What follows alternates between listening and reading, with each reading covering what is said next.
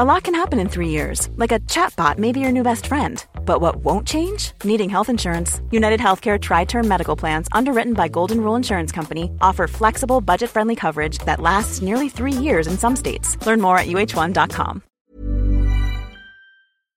Kei whakaronga mai koe ki tō tātou hori hori, hei hotaka e pānaki a Papa Tuanuku, Tangaroa, me Ranginui.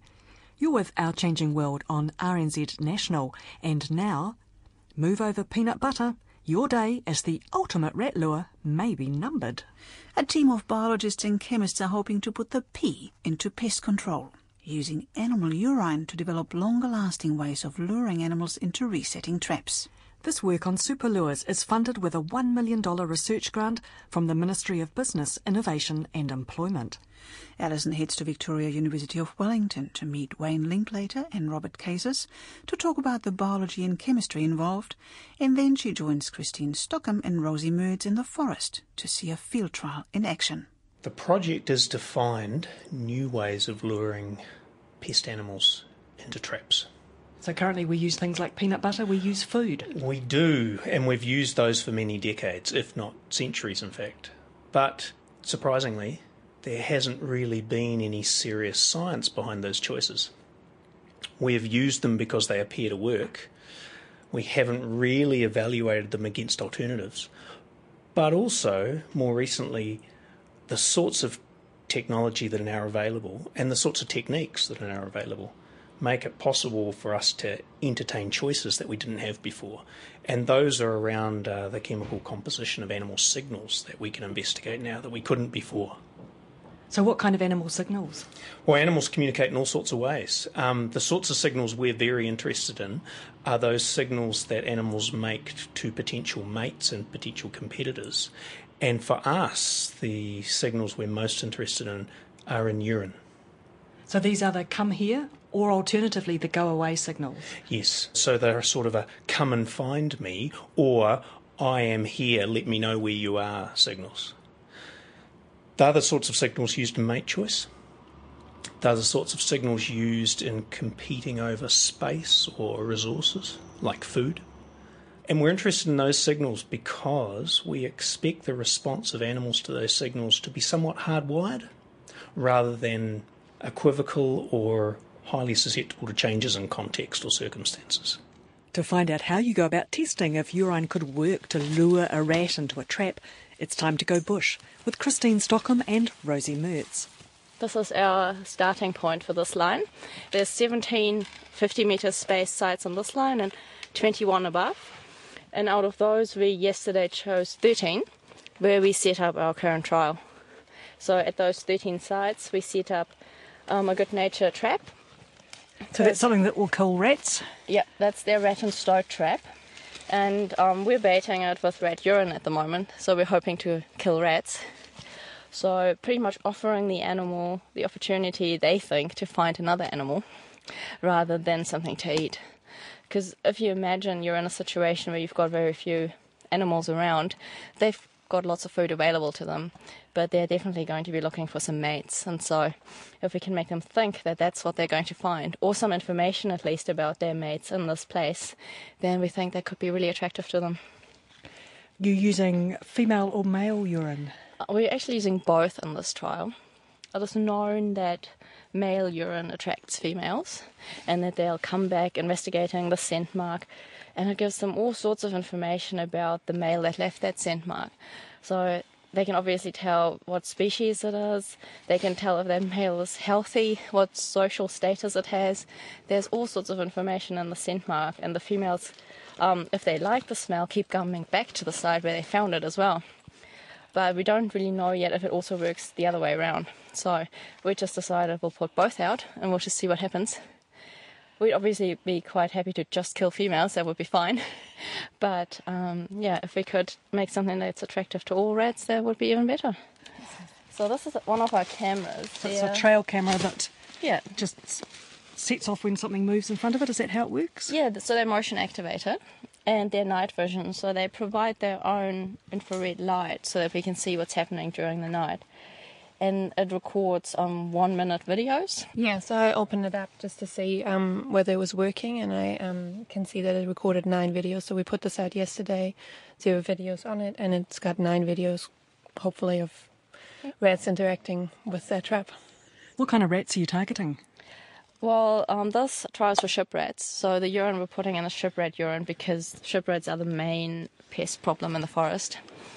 And you know there are rats around? We do. Quite a few. We do. and We put out detector cards. They have uh, peanut butter lure in it and uh, a nut-based lure, and um, based on their um, little scratchings that they do with their teeth, um, we can tell what type of animal um, we're dealing with. Yeah, so we had 38 out, one on each of those 50 metre spaced sites, and all of them were chewed. Two, maybe three were possums, but the rest were all chewed by rats. So there are definitely a lot of rats around.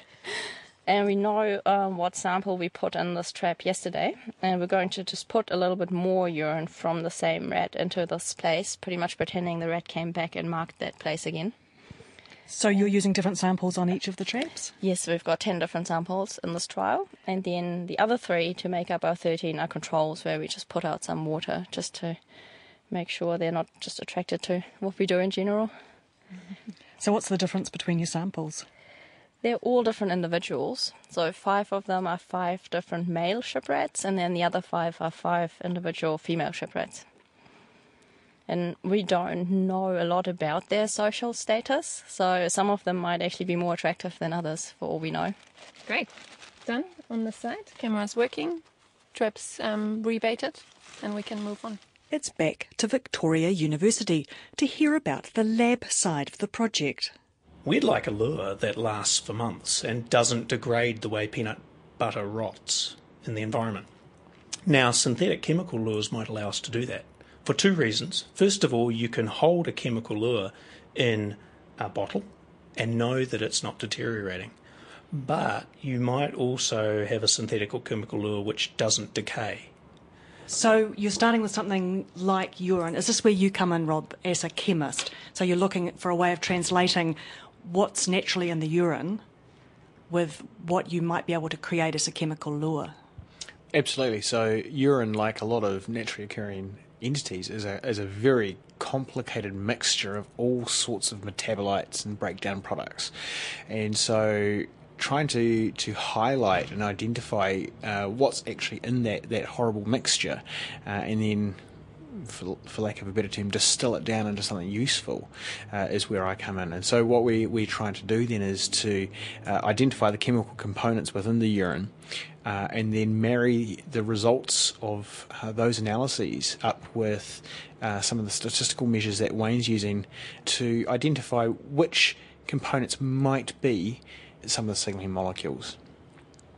So, for instance, uh, we we will take um, urine of different males, different females, measure the, the chemicals that are present within them, and then uh, compare that against the attractiveness of that urine, and then say, well, that compound there seems to be uh, waxing or waning in a reliable fashion with the, the response we're seeing from the other from animals um, um, as a signalling molecule, uh, and therefore uh, could be a target candidate for us to, to look a bit more closely at. So, talk me through how you're going about this. Yeah, well, it's a remarkably simple process actually, and and I wonder sometimes why people hadn't done it before. But it is really a case of uh, getting samples of urine and Rob takes those samples of urine and he finds what the chemical profile of that urine is. So he's able to quantify the different compounds in that urine and how much of that compound there is. And then we go out in the field and we take that same urine and we put it in traps. And we use our camera traps, or indeed the trap triggers themselves, to tell us how often and how much a trap is engaged with by the animals. And then we do a really uh, simple statistical analyses to ask if the composition of the urine predicts the engagement with the trap. And we can then associate that behaviour with particular compounds in the urine. And traditionally, you might come up with 100, 150 different compounds in the urine that are of interest, but only, say, 6 to 15 of those might actually predict the behaviour of the animal. And it's those compounds we're most interested in. And so we're at the stage now of identifying those compounds. And then once you've identified them, what are you going to do? Depends a lot on uh, what the compounds are. So the, the identification process itself is a long process, and so we, we first have to come up with a tentative identification, which we use our gas chromatograph mass spectrometer or GCMS, um, and then once we've validated that we've actually identified the compounds correctly, then we can start testing those as individual components or as part of mixtures that replicate the urine uh, signature. Um, so, for example, if you're looking at um, the urinary signature of a, of a mammal, um, it's highly unlikely that it's one chemical that actually is going to be the sole answer, and especially if you're looking at something like um, a, a, more complicated social signature, um, there's going to probably be dozens of chemicals, and just the very subtle variation of one versus the other is going to be the difference between, say, signalling of a dominant male versus a subordinate male. Once we've, as Wayne said, highlighted those half dozen up to a couple of dozen compounds, then we can start putting them out as individuals or as mixtures that replicate the rough um, uh, composition that we would find in the urine and see whether those mixtures then start to have the same sorts of, of um, properties um, that we're, we're seeing in the, in the whole urine. But then as Wayne alluded to, in that much more controllable uh, and hopefully uh, reliable and long term stability kind of sense. So the challenge is that you know that you're sending out messages, but you don't necessarily know what the message says, which is why you need the behavioural study to see if it does actually draw somebody in. So there's something about it that's attractive. In a sense, we're shortcutting that question. We just want to trap an animal. And so, so long as our compounds, our cocktail of compounds, increases the rate at which an animal comes to a trap and triggers that trap, we're happy. And so we don't have to worry about what it means. Now, in the long run, a deeper understanding of what these signals mean might help refine the lure, but we expect actually that we can fast track the development of lure by just finding the compounds which appear to trigger an animal's interest. So, were any rats interested in the urine lure? It's time to look at some videos. We don't just watch them, we've actually got some software here that helps us evaluate in more detail what's happening. We call it scoring, really getting a really detailed account of what's happening around the, the things that we've put out. And um, we can also have it count for us how many times the animals do something. So someone like Rosie will sit here for hours and hours and hours and not just watch these videos, but actually press the right buttons to get very detailed information about what's happening. By the way, did you actually end up catching any rats? Unfortunately, not, no. And we might find out from the videos why. so let's have a look at your first video. Right. So we've got a rat already present at the beginning of the video. It's already in the video. So this was this motion and um, has triggered it off. And um, it's already directly interacting with the trap. So it's already sniffing the trap. And it's sniffing exactly where you had that little cotton pad of urine sitting at the top of the trap. Exactly. It's um, the rat probably knows that there is a smell in there, and we would like it to stick its head in the bottom to trigger the trap. But this rat has decided to smell the top of the trap instead, so trying to get to it from the outside. So, did you end up getting lots of interactions at all of your traps? Maybe on an average, maybe we got 15 to 16 interactions per site, yeah. But it varies, like some mm. of them had um, up to 30 and then others um, much lower number. Yeah. So the site is important, and whether there's rats um, in that area, living around that area, and um, so so far from what I've seen is that if there's a rat interacting with it, like say on the first night, it then returns uh, the following night as well, and investigating the trap again. If it is the same rat, that's just a guess mm-hmm. from my side. Rats tend to be quite quick and not spend a lot of time in one place um, the videos we've got from some of our possum trials, they spend a lot more time doing the same thing. So tell me a bit more about the possum trials you've done. Uh, that followed a similar line to the, these trials? They followed a similar structure to these um, rat trials. So also we've been putting out possum urine in the possum trap equivalent um, to this rat trial. So um, Goodnature also makes self-resetting possum traps, which are obviously a lot bigger, and they're mounted higher up on a tree. And we've used those to put um, possum urine again also from males and females out into the forest and we took a lot of videos and um, those we've already been through. So we've got quite a big data set showing that these traps with urine are really attractive to possums and that they're prepared to spend a decent amount of time investigating them. And we've had quite a lot of possums um, stick their heads into those traps as well. But if you know the design of the Goodnature traps for possums, they've got a different trigger where a possum has actually got to bite and pull a trigger really quite hard. And they are very happy to do that when there's food in that trap. But for the scent we provided, um, they didn't do that. They just kept sticking their nose in, they kept licking it, really trying to work out what's in there, but they weren't doing the biting and pulling that they do um, with a food bait. So we've actually killed one possum.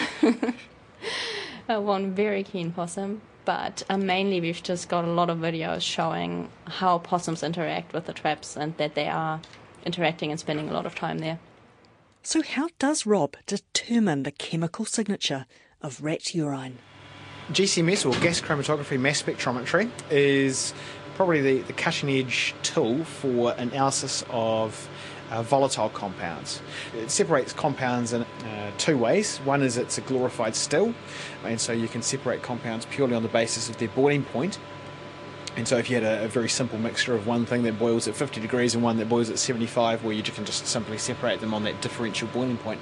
But what happens then if you have uh, two compounds, um, one that boils at 75.1 and one that boils at 75.2 degrees? Well, now you've got a much trickier separation problem. And so, what the GC does, the gas chromatograph does, is we introduce our sample, and on the interior of the machine, we have a very long, fine capillary. So we have a what we call the column, uh, which is this capillary. It's this particular one is 30 meters long, has a 0.25 millimeter internal diameter tube essentially, so a very fine tube. On the inside of that tube is an even finer coating. That coating is about 0.25 of a micrometer thick on the inside of that tube. So we have a very, very, very, very long, thin tube with an infinitesimally small coating on it. Now that coating has a different stickiness shall we say, a chemical stickiness for different chemicals. And so the idea is that if you have two compounds that have very similar boiling points, one will be slightly stickier than the other to that coating. And so over the length of that 30 metres, you can slowly tease them apart. Even though they have very similar boiling points, one will be retarded slightly more than the other one, and they'll just slowly pull apart. And so we can take these very complicated mixtures of compounds like we see in urine, and um, then separate them first on their boiling point and then secondly on this stickiness. So, what happens with your mass spectrometer? The mass spectrometer essentially is a very, very sophisticated way of measuring the weight of molecules. And so uh, this particular mass spectrometer, though, is pretty aggressive. What it does is any compound, any chemical that comes out of our column gets introduced directly straight away into the mass spectrometer, and the mass spectrometer beats it up. It absolutely smashes it to pieces. And so what we do is we, we analyse and look at these fragmentation patterns, which are fingerprints of different compounds. And so then we have commercially available libraries of these patterns that we can compare our results to I think our library has somewhere over 200,000 different chemical profiles, fingerprints. Um, and so if it's a, a, relatively common molecule, or even not that common, uh, we'll have a, a, very good chance of identifying it. Plus, then the machine also gives us a measure of how confident it is in that identification. It gives us essentially a percentage score and says, right, I'm 99% sure that this is that compound. And so then that gives us. Uh, a level of confidence in our identifications.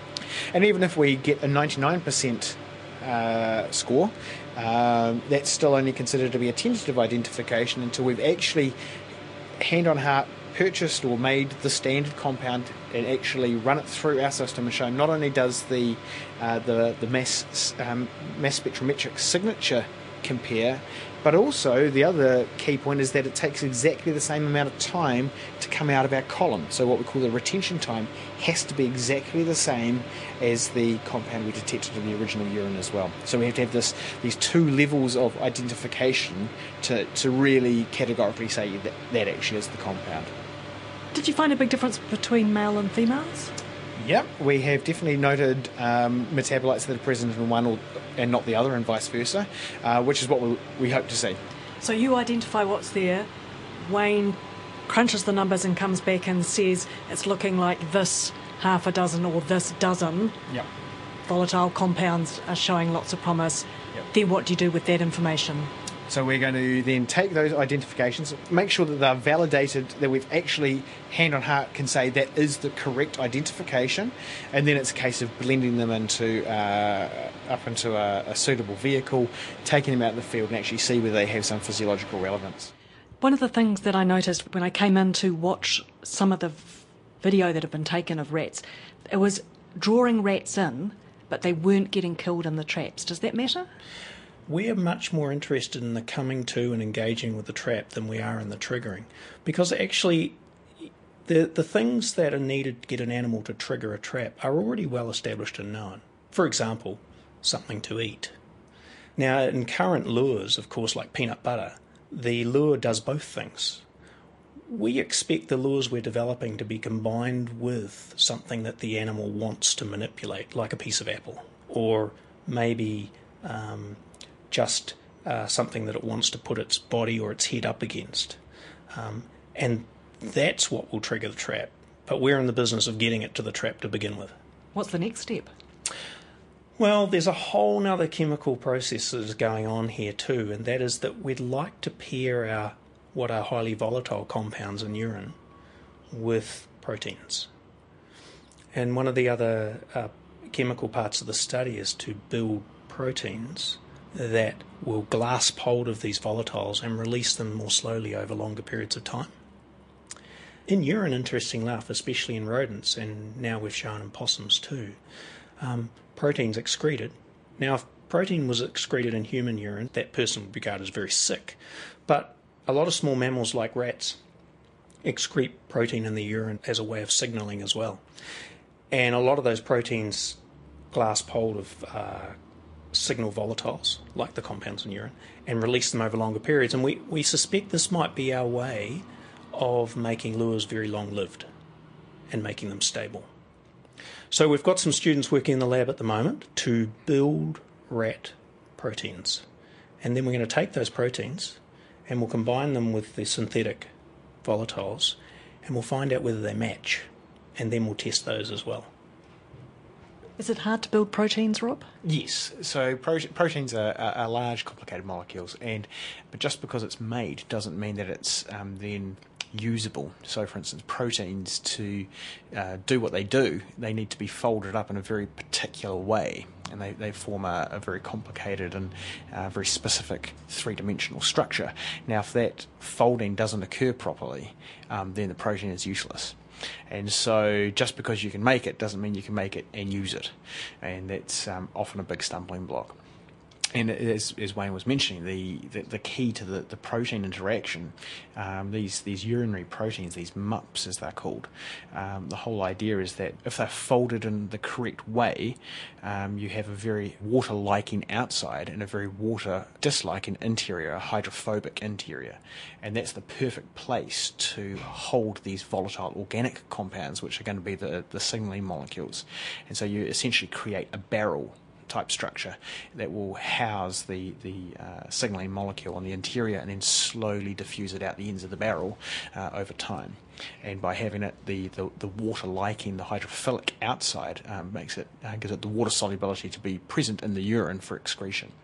And so mimicking these MUPs then will be a, hopefully a, a really good avenue to, to creating that ability to, to uh, use them in, in an aqueous solvent and, and use, um, give us a level of handleability, for lack of a better term, but have that stabilisation on the interior barrel to give them the long life that we want. So your particular interest is volatile compounds. So you're concentrating on whatever it is you're going to put inside this MUP barrel.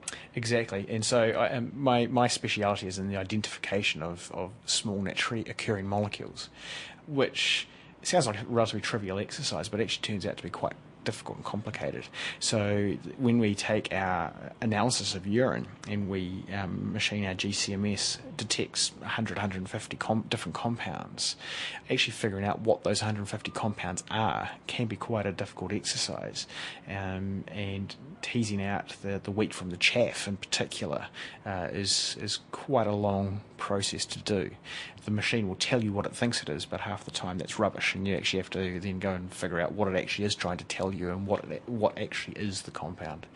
And that, that identity is crucial uh, to our process because if we could get horribly frustrated if, if Wayne's statistical analysis tells us, well, that's the compound you're interested in, but we have no idea what it is, then we're no further down the path of actually being able to solve the, the puzzle. And so being able to actually actively and, and accurately identify what those compounds are is, is a real critical measure in the, the progress of the project. That was Robert Keyzers, and you also heard from Wayne Linklater, Christine Stockham, and Rosie Mertz, all at Victoria University of Wellington. Thanks for listening to this Our Changing World podcast, and you can find more stories on our webpage, rnz.co.nz slash Our Changing World. Ka kite anō.